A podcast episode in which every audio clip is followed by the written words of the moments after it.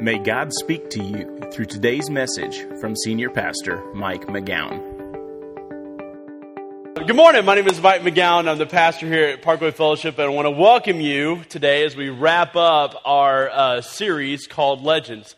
And in fact, I want to tell you about the time when I first heard about today's legend. I remember I was about 7 years old, and I was at my grandma's house, and we were in the kitchen, and she was baking chocolate pies. I remember it clearly because she always let me lick those little twirly mixer things, you know, that has all the good stuff on it. So anyway, I was licking those things, we were talking, and she was telling me about how my oldest cousin had just been fired from yet another job. And so then she launches into this speech about how I need to study hard, and I need to make good grades, and I need to go to college, because and that way I need to get a good job, because God helps those who help themselves. And then she says, because that's written in the good book.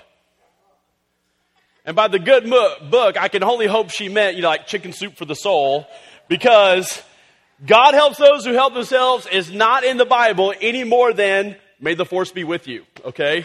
None of those are in the Bible anywhere at all. And when it comes to this legend, you know, God helps those who help themselves. What we really mean by that is that God helps those men and women who tend to be self-reliant. That if we work hard and we give it our best effort, well, then that's the kind of effort that God tends to bless. And so that becomes good motivational fodder for, you know, 7-year-olds and trying to tell them to study hard. But when it comes to real life, I'll be honest with you, this legend can lead us to a very unspiritual place. And here's why. The first danger is that this legend tends to teach me, it implies to me, that I need to rely on myself. That if it is to be, then it's up to me. That's basically what this legend kind of gets at. It teaches us to become self-reliant to the point where, you know, we don't really need God. We don't need him at all. Because this legend implies that as long as I work hard, then that's the effort God's going to bless. That bottom line, it says that if I work hard and then I piously give God credit when it comes to the end, then bottom line, it feels like he just kind of piggybacks on my best efforts. And at the end, eventually, at some point, I come to the conclusion that, you know what? I'm the one doing all this. I don't really need God. And there's a second danger associated with this legend. Now, honestly, I think it's just as sinister. And that is this, is that it implies that God is not involved in the day-to-day parts of our lives. That really things are pretty much up to us. I mean, you know, if we run into something like really, really big, well, I mean, that's when I'm going to need to call upon the Lord. But otherwise, I'm going to leave God alone. I mean, he's got bigger things to worry about than, you know, my son's grades or my interview or how I can, you know, build a relationship with the atheist in the cubicle right next to me. That, you know, bottom line, we end up viewing that God is disconnected from the day-to-day parts of life, which honestly can lead us to believe that God's just not really that interested in my life and in the details of my day-to-day living. And so we become disconnected from the Lord at that point. Well, like all legends, you know, there's certainly part of this legend that is just not true. And so what is true? What does God say is true about this legend? So go ahead and pull out your message notes if you haven't done so already. And here it is. Here's what is true. The Lord helps the helpless. The Lord helps the helpless. Obviously, there is no better example of this truth than when the Lord offered us salvation in Christ. Let me describe to you the spiritual situation of humanity before Jesus Christ came along. Here's the deal. Humanity was separated from God by our own sin. I'll be honest with you, and we were helpless to do anything about it. See, here's the deal. We couldn't provide forgiveness for ourselves because we didn't sin against ourselves. We'd sinned against God. And so he's the only one that can provide forgiveness for us. We can't provide forgiveness for us. And so I want you to look at these verses. Look at this first one. In Romans chapter 5, verse 6. Check it out. Here's what the Bible says. It says, look at it this way. At the right time, while we were still helpless. Underline that. While we were still helpless, Christ died for ungodly people. Ephesians 2:5 says, though we were spiritually dead. Circle those two words, spiritually dead. While we were spiritually dead, though we were spiritually dead, because of the things we did against God, he gave us new life with Christ. You've been saved by God's grace. Look, this is why we were totally unable to help ourselves spiritually before Jesus Christ came along. It's not that we were spiritually weak. We were spiritually dead. And dead people don't accomplish anything. I'm not trying to be insensitive to anybody who might have recently lost someone. What I am pointing out is that what God says is true about anyone before they become a Christ follower. That we are spiritually dead and absolutely incapable of changing that situation. Look, that's why Christ died for us. He died so that we could live. He lived a sinless life. So bottom line, he didn't have any sins that needed to be forgiven. And so therefore, he wasn't spiritually dead. And so listen, then when he physically died, he had the authority and the ability to offer us forgiveness because of his death on the cross. Because his death offers payment for your sin and for mine. Now, let me pause right here for just a moment. For those of you in the room that if you've never become a Christ follower, if you've never asked Jesus Christ to come into your life to forgive you and then dedicate your life to following him from this point forward, then I want to give you a chance to do that. Because if you've never done that, then you're not a Christ follower and you will not go to heaven when you die. But you can. You can if you want to. You can become a Christ follower. You see, you can't go to heaven unless you're spiritually alive. And that happens when Jesus finally forgives you of all of your sin, because it's your sin that makes you spiritually dead. That's the point. And so, if you want to become a Christ follower, look, there's a simple prayer at the bottom of your message notes. I want you to pray that prayer right now. I want you to pray that prayer right now and make a commitment to become a Christ follower today. Look, that's an example of how God helps the helpless. Because look, here's the deal. As spiritually dead people, we're totally helpless to help ourselves. Somebody could have said to me all day long, you know what, Mike? God helps those who help themselves. But before I was a Christ follower, I was spiritually dead and I was incapable of helping myself. I couldn't provide forgiveness for myself. I needed God to step in and help someone who was helpless. And that doesn't work just in the arena of forgiveness. Honestly, that is true in all areas of my life and of yours. Because God helps those who are helpless. Okay, so what am I supposed to do? What is it that God wants me to do? Here's the first thing. God wants to do two big things. Here's the first. Number one is this. He wants me to pray throughout the day about everything, big and small. I need to pray throughout the day about everything, big and small. Look what these verses say about depending on myself. Check it out. Jeremiah 17:5, the Lord says, cursed is the man who puts his trust in mortal man and turns his heart away from God. Proverbs 28:26 says, those who trust in themselves are fools. Then I want you to look at what the Bible says about how much God cares about the details of my life. Look at it. Look at it in Luke 12:6 and 7. Jesus is talking, he says, Are not 5 sparrows sold for 2 pennies? Yet not one of them is forgotten by God. Indeed, the very hairs of your head are all numbered. Don't be afraid. You are worth more than many sparrows. You see, this whole idea that God is not interested in the details of our lives, honestly, that's just nonsense. I mean, God is interested in everything in our life. The idea that he's like, too busy to be bothered with all the little stuff, honestly, it betrays just a very small view of who God is and his existence. I mean, look, it's not like the Lord is being taxed to the very limits of his power and of his knowledge just to, kind of keep up with everything. And then if I ask him for one little more itty-bitty thing, then all of a sudden God's going to be stretched to the breaking point and he's going to snap and everything in the universe is going to fall apart and the whole thing's going to implode. I mean, that whole thought is just ridiculous. The Lord himself says he keeps track of everything. Easily.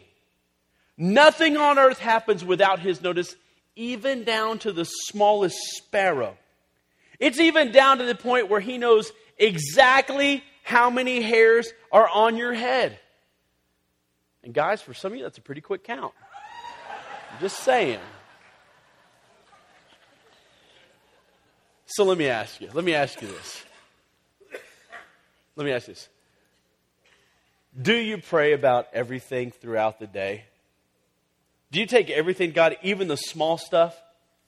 Or do you handle the small stuff and only pray to God when you get in above your head? Because if that's how you handle life, the truth is you live by this legend. You pretty much handle it yourself unless you get in a crisis or an emergency situation. The Lord wants you to depend on everything. Look, if the only time you actually pray to God is when you're at church or, maybe you say a quick prayer on your way out the door in the morning, you're basically telling God, okay, you know what, God, I got this.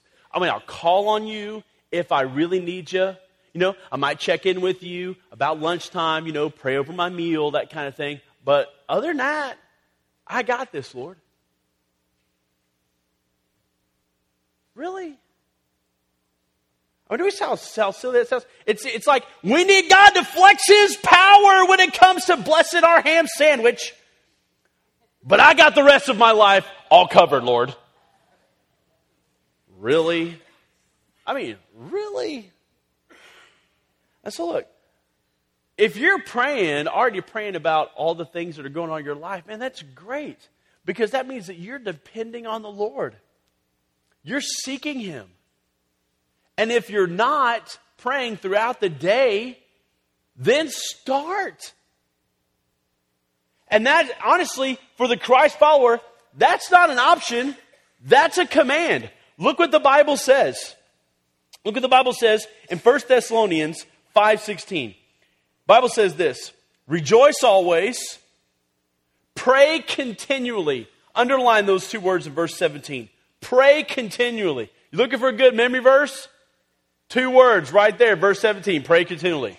You can get it. Okay? Rejoice always. Pray continually. Give thanks in all circumstances for, underline this, this is God's will for you in Christ Jesus. Basically, the Lord wants you and he wants me to be praying regularly throughout the day. And you know what? This isn't just advice. This isn't just like a good idea or just words to live by. No, I want you to look at that part I had you underline. This is, say it with me, this is God's will for you. It's God's will for you. So would you make a commitment to pray regularly throughout the day? Because that's God's will for you. And for me too. Now, there's a second thing that I need to do in order to combat this legend, and that's this. I need to put myself in a position where I have to rely on God. I'll be honest with you, I'm not sure there's a better story in the entire Bible that demonstrates this point than when David kills Goliath. Okay? Let me give you a quick summary of what's going on before we read it. Bottom line, David's a young man. He's, probably 14, 15, maybe 16 years old. But Goliath is a seasoned warrior. The Bible says that Goliath is over 9 feet tall. Now, we measured it this week. That crossbar up there is just under 9 feet. So basically, Goliath, it would have come up right about here on him. It had been hitting his nose on that crossbar. That's how big that is. So imagine how big Goliath is. And then if you can, imagine like a short guy standing up next to that. I mean, if you can picture that, then you've got an idea of what was going on. I don't even know why that's so funny. That's like, it hurts, right? It hurts. So anyway, look, that's the deal. And it was a fight to the death. I don't think I can imagine a situation where somebody voluntarily put themselves in, where they had to rely on God more than that. Look at the story. In 1 Samuel chapter 17, the Bible says this. David said to the Philistine, "You come against me with sword and spear and javelin, but I come against you in the name of the Lord Almighty, the God of the armies of Israel, whom you have defied. This day the Lord will hand you over to me, and I'll strike you down and cut off your head." That's pretty bold talk for a short guy, don't you think? "Today I will give the carcasses of the Philistine army to the birds of the air and the beasts of the earth, and the whole world will know that there is a God in Israel. All those who gathered here will know that it is not by sword or spear that the Lord saves." Underline this phrase. "For the battle is the Lord's, and he will give all of you into our hands." Bottom line, David at this point, he's declaring that it's not by his effort or his sword or his spear that they're going to win. He clearly doesn't believe this legend. Because look, here's the deal. If he had taken this legend to heart, then he would have taken it to the grave. He would have. Because he's basically saying, the battle isn't his, the battle is the Lord's. But notice, David doesn't just sit there and pray, "Oh God, please give Goliath a heart attack before he gets any closer."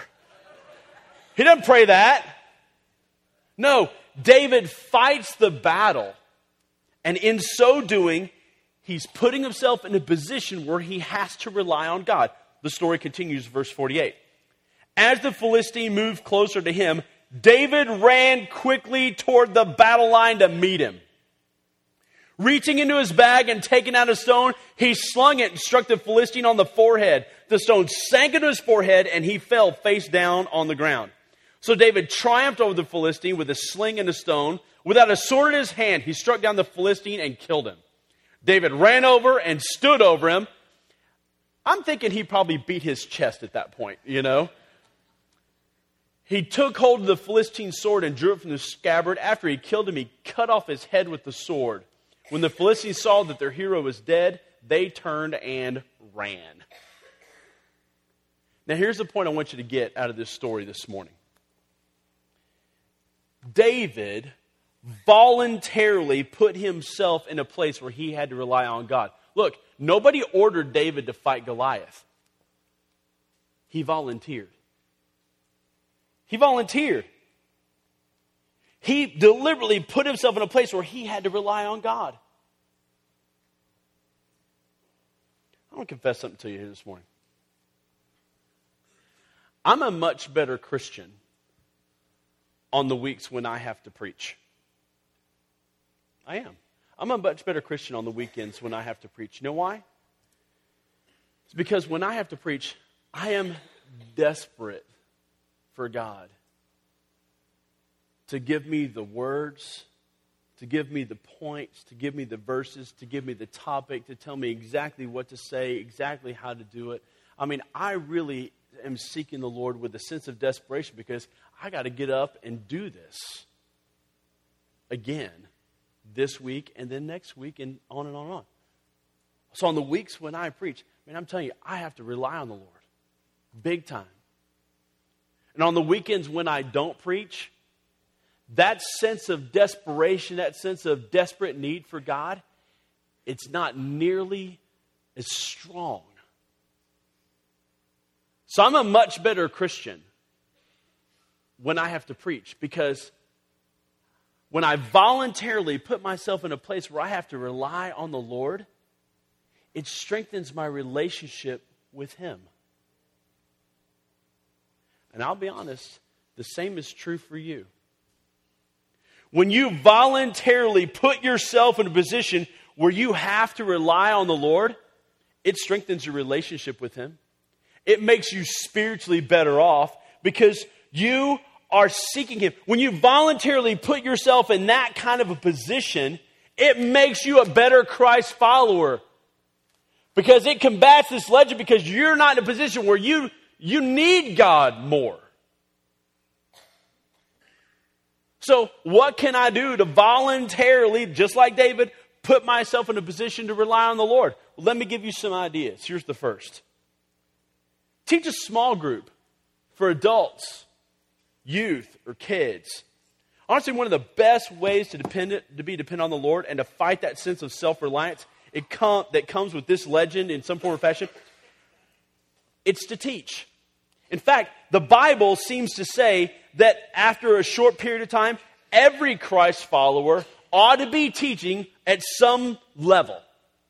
Look what the Bible says, and the writer's writing to everyone. He's just not writing like super Christians. He's writing to everyone. Look what the Bible says in Hebrews 5:12. It says, "You have been believers so long now that you ought to be teaching others." There's some of you today that you ought to be teaching in some capacity. You've been a Christ follower long enough. Look, there's the deal. You're never going to know everything. But you don't have to before you start teaching. You just have to be willing. You just have to be willing to volunteer for God. And look, I know what you intuitively know. That you are a better Christian, a better Christ follower, when you voluntarily put yourself in a position where you have to rely on God. Honestly, there's almost no better place to do that than by teaching. Because when you teach, you have to rely on God to inspire you. You rely on God when you're preparing and when you're studying. You rely on God during the moments when you are teaching, when people are asking you questions, you're hoping that God gives you the right answers and you're able to facilitate that discussion. You're able to lead that discussion. There's a built-in dependency on God in those moments. Honestly, some of you need to be doing that. And for those of you that are already doing that, I just want to say thank you. Thank you for already doing that. But teaching's not the only thing. There's other things that people could do. Here's the next one. Talk about a different Bible verse at dinner each night. Use the Bible verse of the day that's found on the Parkway Fellowship mobile app. Go download that mobile app if you haven't done so already. It's got a verse of the day. Use that verse every day at dinner time and just talk about what you think it means. It puts you in a position where you've got to rely on God to inspire you and help you know how to apply that stuff. Here's another idea. Tell your spouse or your kids what you're learning in your daily time alone with God. Now, to make that happen, you actually have to have a daily time alone with God. Okay, that is somewhat of a prerequisite. Now, if you're a member here at Parkway Fellowship, I do a very thorough teaching on how to have a successful daily time alone with God in class 201. So if you've taken class 101, our membership class, we've already sent you a link to class 201. If you've lost it or, went to your spam, whatever, if you'll just email the church or call the church, we will send you another link to that. But take class 201 if you haven't done it already. We've had hundreds of people take this class. It's online, easy to do, right at your computer, knock it out. Next, share your story about how you became a Christ follower with someone. Maybe at work, maybe in the stands while you're watching a game, or maybe with a neighbor or a family member. Look, bottom line, talk about putting yourself in a place where you're going to rely on God. Just getting up the courage to tell someone about how you became a Christ follower and then depending on God to give you the right words to say so it'll touch their heart just like He's touched yours. That is a great way to do it. Here's another way to do it. Invite someone to church. Invite someone to church. In your seat are 5 invite cards to Easter. By the way, Easter's in 2 weeks. 2 weeks. Not next Sunday, but the Sunday after. Invite people to come. Just starting those conversations. Getting up the courage to walk up to somebody or your cashier or your waiter or whoever or your neighbor and invite them to come to church. It voluntarily puts you in a place where you've got to depend on God. And it makes you a better Christ follower when you do. You see, this whole legend about, God helps those who help themselves, it's just a legend. Like all the legends we've been talking about in this series. See, God cares about the details of your life, down to the very hairs on your head. He cares about you passionately. And so therefore, He wants you and He wants me to develop that daily dependence on Him, so we pray to Him on a regular basis. But He also wants us to voluntarily put ourselves in a place where we depend on Him. That helps combat that sense of self-reliance. And when we pray throughout the day and we voluntarily depend on Him, do you know what that does? You know what we'll find out? We'll find out firsthand that God does indeed help those who are helpless. He helps those who need His help. So here's what I want you to do. I want you to pull out your connection card. I want you to hold it right next to your message notes. I want you to look on the... I want you to check the next steps you're willing to take on the card as well as on the notes, because you're going to take the notes home, but you're going to turn the card in, okay? Here's this first one. I will not repeat this legend to anyone any longer. So stop saying it. Even to your 7-year-old grandkid as he's licking icing off a mixer. Don't say it. Here next. I commit to pray throughout the day about things, big or small. Would you make that commitment? That's an awesome commitment. Would you do it? Here's the next one. Contact me about leading a small group for adults. Well, and make sure your contact information is on the front. We'll email you. Contact me about leading a discussion group or a small group for youth. You want to work with teenagers? You ready to start teaching? Now's your chance. Check it. We'll contact you. Next one. Contact me about leading a class or a small group for kids. You think you can teach at that level? Man, please do. And don't think it's like a lesser job, because man, it's so important, because kids, helping them build that foundation, it's critical. It's vital. So if that's you, check that box. And don't worry, in none of these areas are we going to like stick you in a room with a bunch of people all by yourself, okay? We don't do that to people, okay? You'll be in there with someone and we'll train you. So don't take all the fear out. Just take a step of faith and teach. Do it. Next, I will voluntarily put myself in a position where I have to rely on God. And that might be teaching, or that might really be one of these other things. If you know for sure, there's no way I could teach, I just freak out, then do something else. But voluntarily put yourself in a position where you have to rely on God. Next, I'll memorize 1 Thessalonians 5:16 through 18. Memorize all 3 verses. It's not hard. Rejoice always, pray continually, and give thanks in all circumstances, for this is God's will for you in Christ Jesus. Awesome set of verses. Next, I want to become a Christ follower for the first time in my life. Look, if early on in the message you prayed that prayer that's at the bottom of your message notes on how to become a Christ follower, then check that box. If you didn't pray it earlier, but you're ready to pray it right now, then pray that prayer right now. Become a Christ follower today. Make sure you check that box, because when you do, I'll mail you some free stuff in the mail that'll help you get started. I also want you to pick up a new believer packet. It's on a table just before you walk outside each of these doors. Just snag one on your way out, would you please? All right. I'm going to pray for all of us as Pat and the worship team come back up.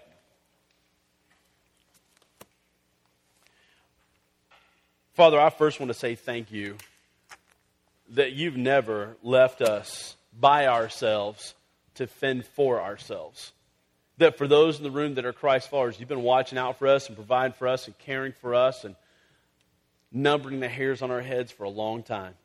For those in this room that aren't Christ followers yet, God, I ask that they would take that small step of faith to become one. but for all of us, Father. I ask that you would help us develop that daily dependence on you by seeking you about everything throughout the day. Big, small, you just want us to come to you. And I ask that you would help us to do that.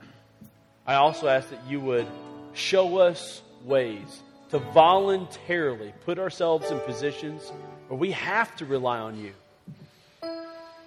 Because it makes us better Christians. It makes us better Christ followers.